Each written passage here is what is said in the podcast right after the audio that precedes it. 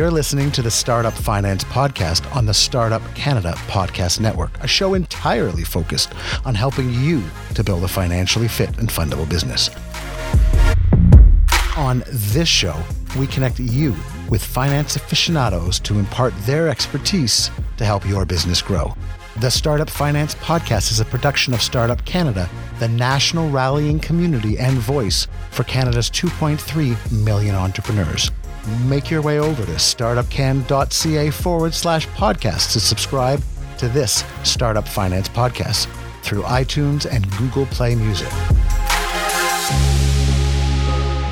This podcast is presented in partnership with MasterCard, a technology company in the global payments industry. MasterCard's Global Payments Processing Network connects consumers, financial institutions, merchants, governments in more than 210 countries and territories. MasterCard products and solutions make everyday commerce activities such as shopping, traveling, running a business, and even managing your finances easier, more secure, and more efficient. I am your host, Dr. Sean Wise, Professor of Entrepreneurship at Ryerson University. I bring more than 19 years' experience in seed investing, including five seasons spent supporting CBC's Dragon's Den. I've published dozens of articles for Profit Inc. and even Canadian Business, as well as several best selling books on venture capital, entrepreneurship, and pitching ideas. Want to connect with me after this podcast? Join me at 100stepstostartup.com.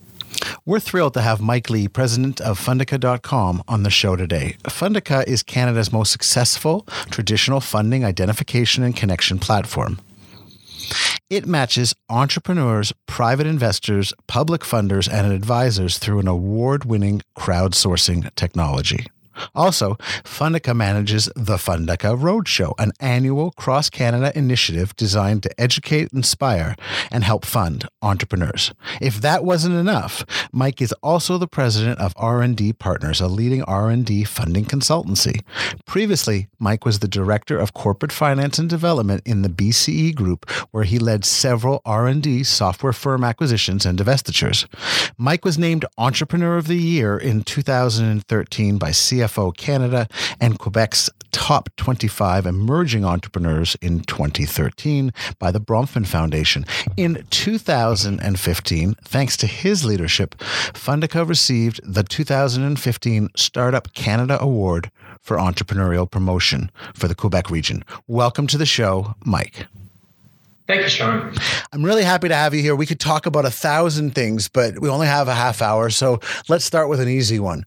When we're done today, what learnings do you want our listeners to walk away with? Well, Sean, I kind of hope that the listeners will learn a little more about funding. I know some of them are probably familiar with it, so hopefully it's kind of those finer points that will really help them. Other ones, it's really the framework, the landscape of you know, how funding works, what's out there, and how to go about getting it. Well, that would be a great thing for us to accomplish. Now, in a world where we have a, a, sitting president of the United States who believes in fake news and alternative facts, I think it's really important for our listeners and for everyone to listen to people's advice through a critical lens so that they understand the context and where it's coming from. I know that Fundica has given you a lot of insight into the Canadian financing landscape. I, I know that it, it provides support for entrepreneurs, but I want you to tell me at its heart what is the value proposition and, and how can it benefit right, listeners? That's a good way to start, actually. So Donald Trump kind of has a lot of fake news. There's a lot of things out there. I think in the world of funding, it's kind of been the same way, where there's a lot of grants, tax credits, loans, you know, VCs, lots of different things out there. And at certain times, you hear about some, sometimes you hear about others not knowing what really is real, what's available, what you should really focus on. So if you kind of go back to the origin story of Fundica, we were helping companies with funding. We are identifying you know, grants, tax credits, primarily government funding for them. And we went to a few companies and they just said, fortunately, we are at the beginning with some large ones and said, listen, can you just find all the programs for us? We can't actually seem to do this easily. So we did that a few times. At first, it was in Excel. We did it for some large companies. We started doing it for some small companies. We did it even for some government organizations and and then we realized this is kind of uh, and something that should be solved through the internet. And there's much better ways to do this. So we went online. At first, we put kind of a very uh, static database, and with time, it's become really very much a crowdsource. I wouldn't say crowdfunded, that's a whole different thing. Crowdsourcing, where we have funders coming and updating their programs, we have some advisors now updating programs, and we have some bots, and we also have a research team updating. So it's something that, as much as possible, we're trying to take away the mystery, the kind of fake news part, put it all in one place, and make it all accessible. It's all free, so entrepreneurs can come and find what is available for them. Now, Mike, you mentioned a variety of sources, and I think that in the last decade, there's been all sorts of new sources come along. You know, private equity is still private equity, angel investors are still angel investors, but there's been this shift in the cost to launch. You know, and $5 million in 1997 got you an online store. Mm-hmm. You know, $5 in a Shopify account gets you a store today. So, what about the avenues? So, we know some of the sources have changed, but are, are there new avenues of finding capital, or is it still meeting after meeting, face to face? Is any of this this new ICO crowdfunding, uh, online transactions, AngelList? Is any of it making uh, a dent in how entrepreneurs fund capital? What are the different? That's avenues? a good question. I, I, think there is there are definitely some success stories out there with the crowdfunding, uh, where someone puts something up on the internet. Often it's a kind of pre-sale of a product. Um, there are some cases where it's equity as well, so they kind of start getting funding that way. Um, there's the ICO, so that's the uh, you know, kind of the whole selling of on the kind of cryptocurrency, blockchain type, you know, the new new stream, new way of doing things. Um, but for the most part, those are still kind of tools that are very early on and really used by a very small minority of entrepreneurs raising funds. Um, for the most part, it comes down to, you know, the, the grants, kind of the first thing people look at often. Tax credits kind of go along with that. Tax credits, by the way, too, are not always reduce taxes, sometimes tax credits, and for the most part, actually, tax credits give you a refund. So they're like grants, but at the end of your fiscal year, not beginning or during your fiscal year, generally speaking. So I always look at them as a down payment that the federal government is making on the future taxes they yeah, hope to I think generate. that's the way they kind of look at it. Um, certainly, they're always kind of doing it with a you know societal benefit is what we're looking for. So either to encourage different situations, research and development, young entrepreneurs, women entrepreneurs, different things like that. But for, for both grants and tax credits, for that matter, they're trying to encourage these things. And um, as a result, they're investing in companies that hopefully will create jobs and create wealth for all of us. I hear you talking about these avenues that are actually working, but yet most people think it's it's like Dragon's Den, and and you and I both know that's not how it is, both on Dragon's Den and in the real world. But with these other sources, this you know crowdfunding is great if you can get early adopters to prepay for your product. There's no better traction than that. Uh, strategic finance is good, but why do you think people are so obsessed with this concept of a venture capitalist? I think I think it's sexy. You know, someone just got uh, $2 million is kind of like they just won the lottery.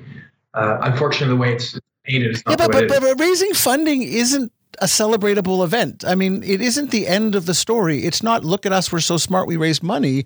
It's look at us, we're so smart, we used that money and made an actual mm-hmm, return. Mm-hmm. well, interestingly enough, I agree. The, the actual success story should be okay, I got the final exit. Um, but I think the story that catches the eyes of uh, people are, hey, I just got you know ten million dollars, twenty million dollars, or a million dollars, which is actually not necessarily you wanted. Now you've actually on taken on a big burden as well, because uh, someone now is expecting you to invest that money in a way that's going to make them quite a bit of money. So it's uh, well, the investor's own goals then become, you know, linked to yours. If they need an exit, if they need a going public transaction, that sort of overreaches into you. Yeah, yeah, it? exactly. So I actually, and I, I say this continuously, I think the least attractive form of funding is VC funding. It's the most expensive. It's the most onerous. Uh, you deal with the, you know, very different uh, kind of missions in a in, in direction than, than company owners often have uh, and they very much get a fair bit of control as well. So it's really the, the most challenging form of funding to take on, uh, and it's really the last step of what you should be looking for. Unfortunately, if you read the newspaper, it's usually the first thing people hear about. People don't go into the newspaper because they got a big grant. They actually get the newspaper article because they got a, a big funding amount. So it's it's kind of interesting how the media portrays it one way, and in reality, um, if I had a choice, I'd rather much get a, a million dollar grant, of course, than a million dollar investment.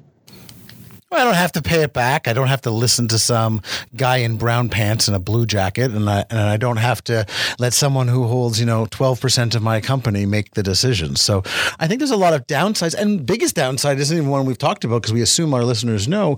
It's that venture capital only wants a very small, slim cut of certain types of startups.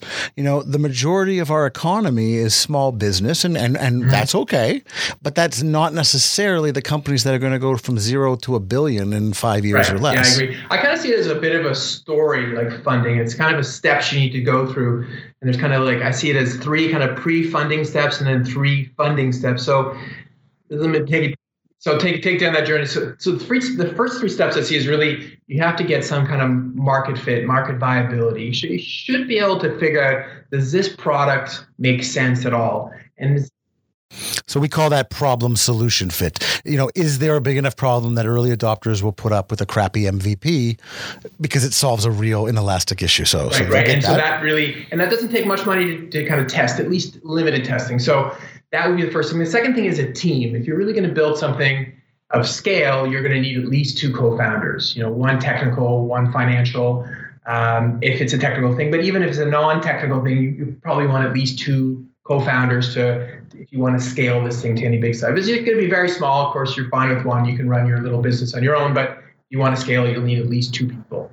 Uh, so that's before you get the funding. And the last thing I would say before funding almost ironic to say that is you need a little bit of money. So you need to have either some inheritance, a part-time job, a bit of love money coming in somewhere. Uh, love money meaning kind of family money or friends.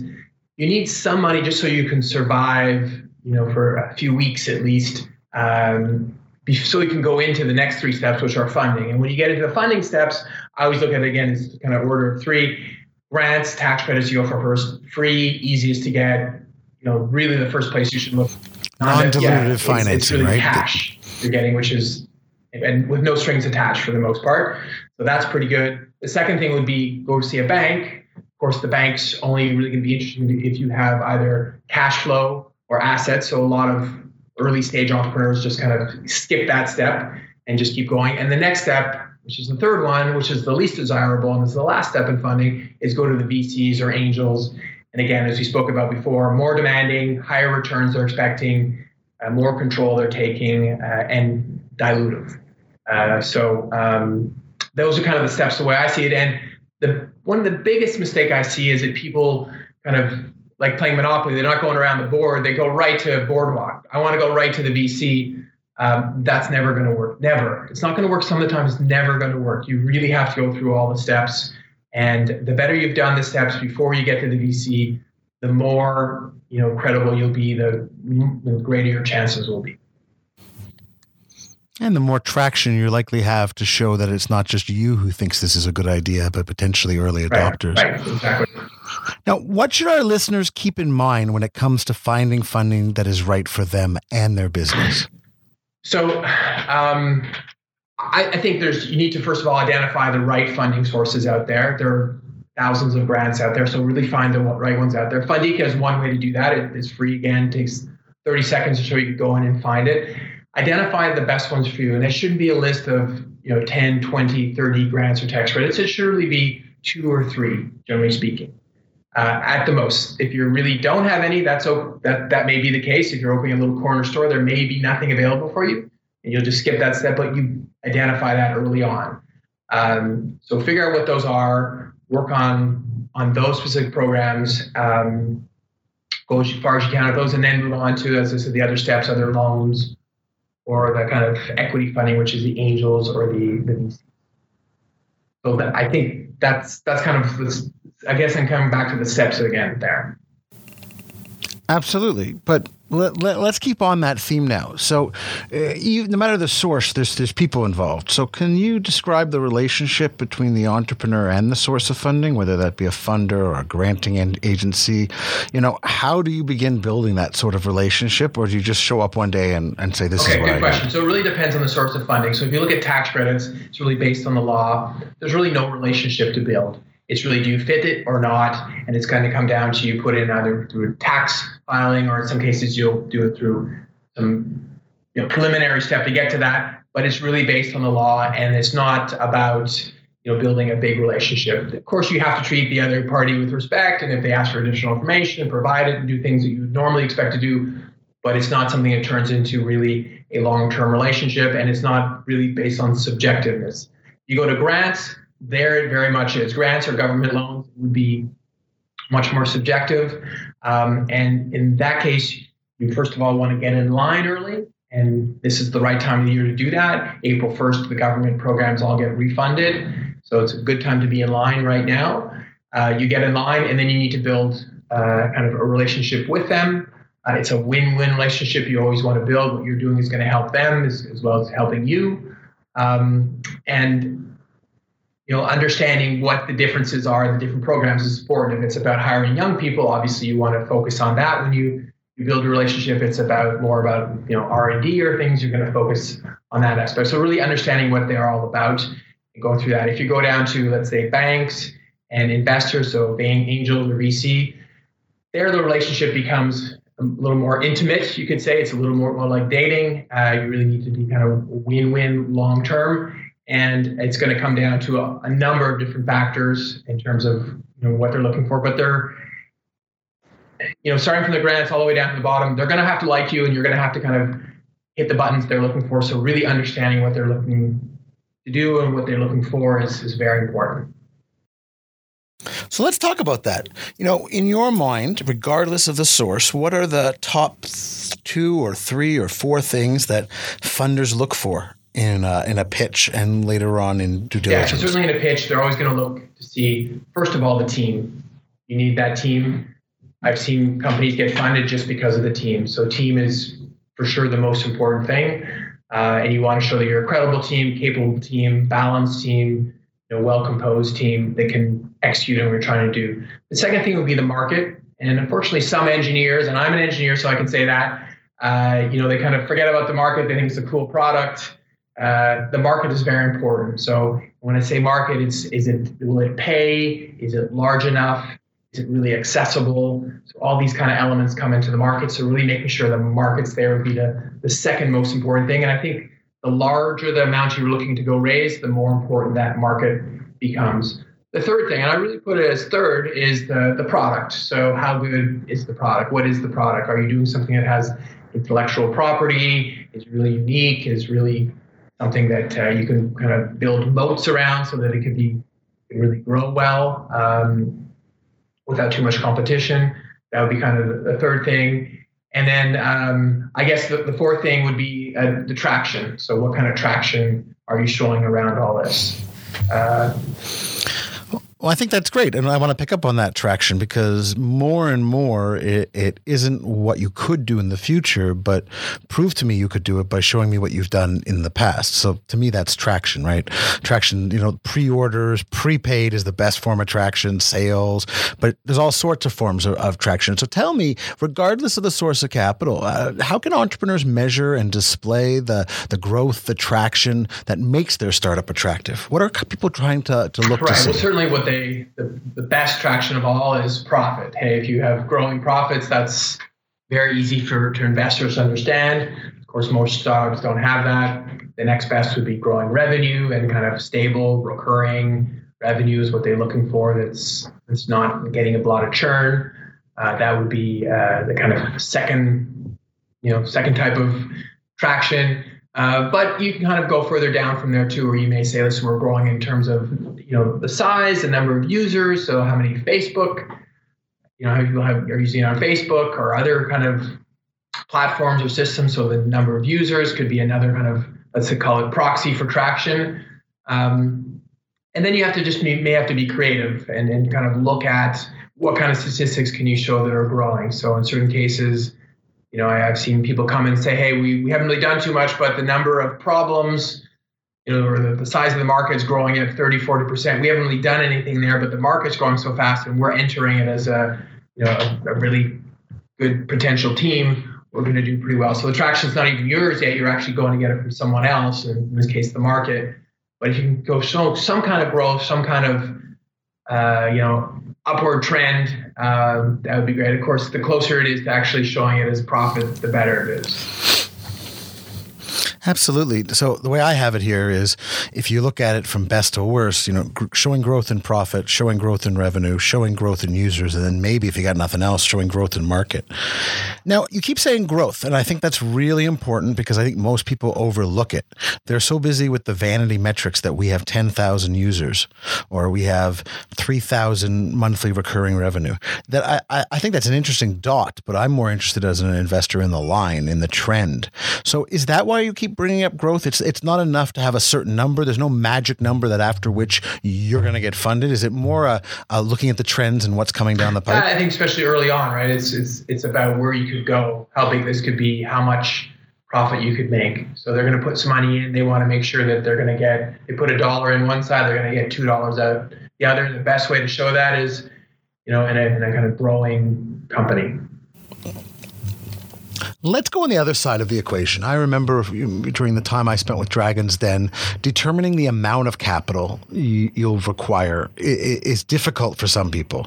And I want to know if you have any guidance in that. You know, how do you help startups determine, or how do you advise, or how have you seen done well, startups determine the amount of capital they, they think they need to acquire? That's a good question. Um, I think in certain cases, you know they're gonna they're gonna go raise whatever money they can. So um, they're really we need to raise some money. They're just gonna put a number out to raise just to get something that they can realistically attain.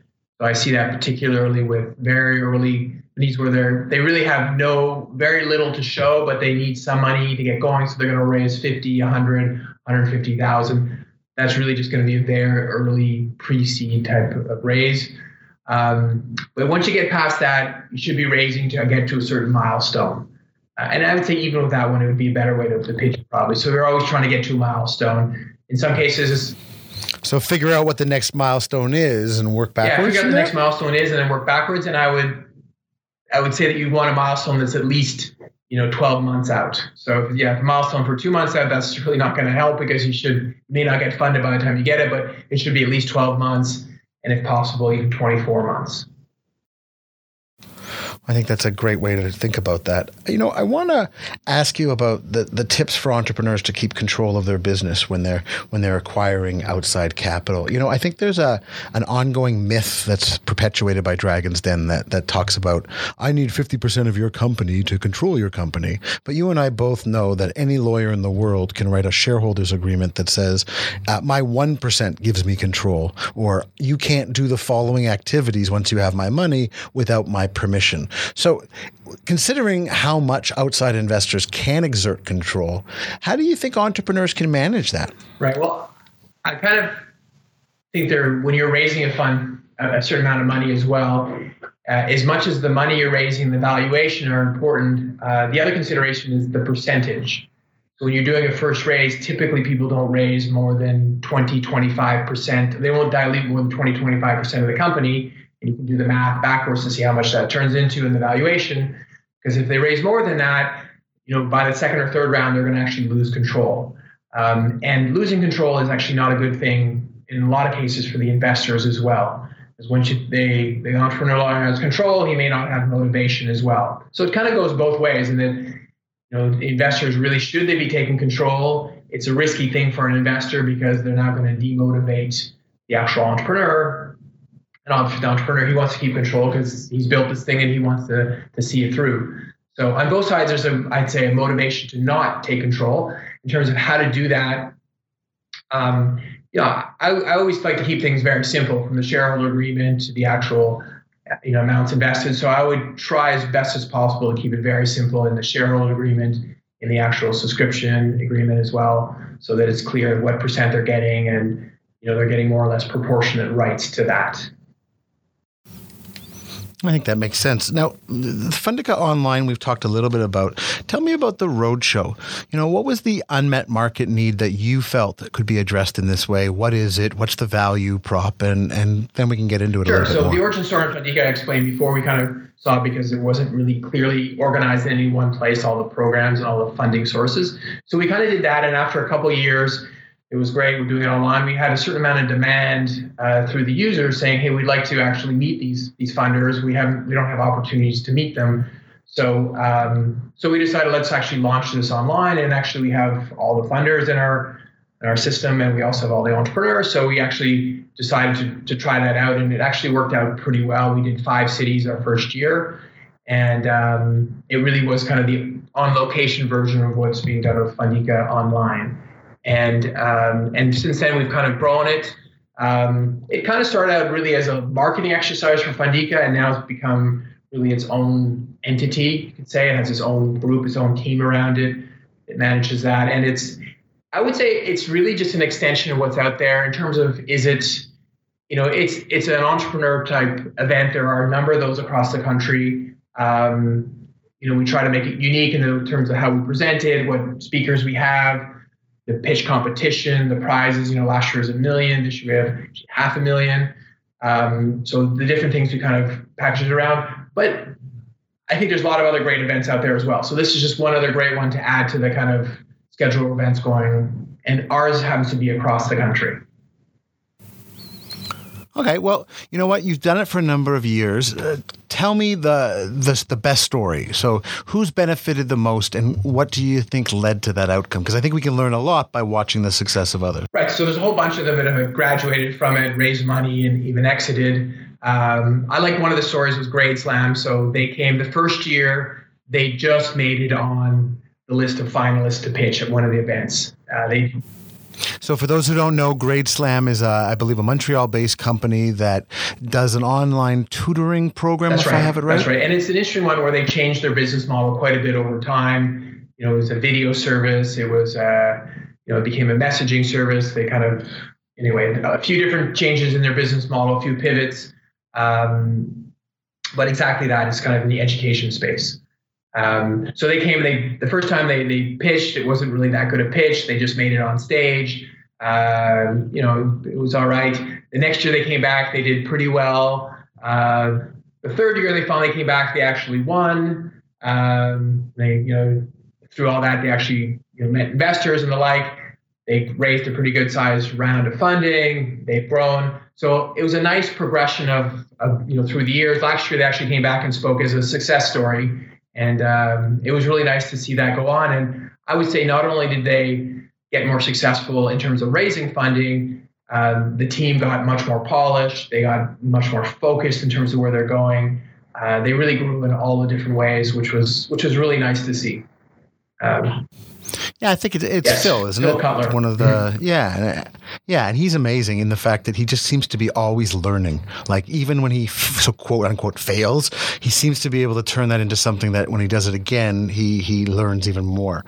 Let's talk about learning from failures. So not everybody succeeds, and not everybody succeeds in getting you know grants or getting funding or, or the outside. Are there some lessons that we can take away from the years of exposure to this process that that can save some people some some failures? Um, yeah, I mean, I think that there's a lot of lessons. There's probably more lessons from failures than from success stories. In fact, this year we're doing a, a little panel on you know failure stories. So people that had some small ones, and even we're looking at some pretty large failures and the lessons learned. Uh, so I think you know coming back to maybe with the stuff I talked about before about the different things an entrepreneur looks for in a pitch. Make sure you have that market make sure you have that team, make sure you have that product, uh, make sure you have you know uh, enough funding to do what you really want to do. Um, and I, I think there's there's you know it's a learning process. We're all kind of learning as we go along, and in each of these areas, there's things to improve on. And as you grow, it's not necessarily the same team you want either. So you need to grow. It's not the market may evolve. All these things may change. So it's kind of adapting as you go. And um, I think the the entrepreneurs like Phil Cutler who are you know able to take big leaps of faith, do big pivots as necessary, uh, and still kind of continue to build all the relationships and build the team and you know the, those are the ones who succeed. But it's uh, it's a combination of a lot of different things that make a company work and learning all the small different things that that are missing are important and you know and I, I think that those that kind of learn the best are most likely to succeed.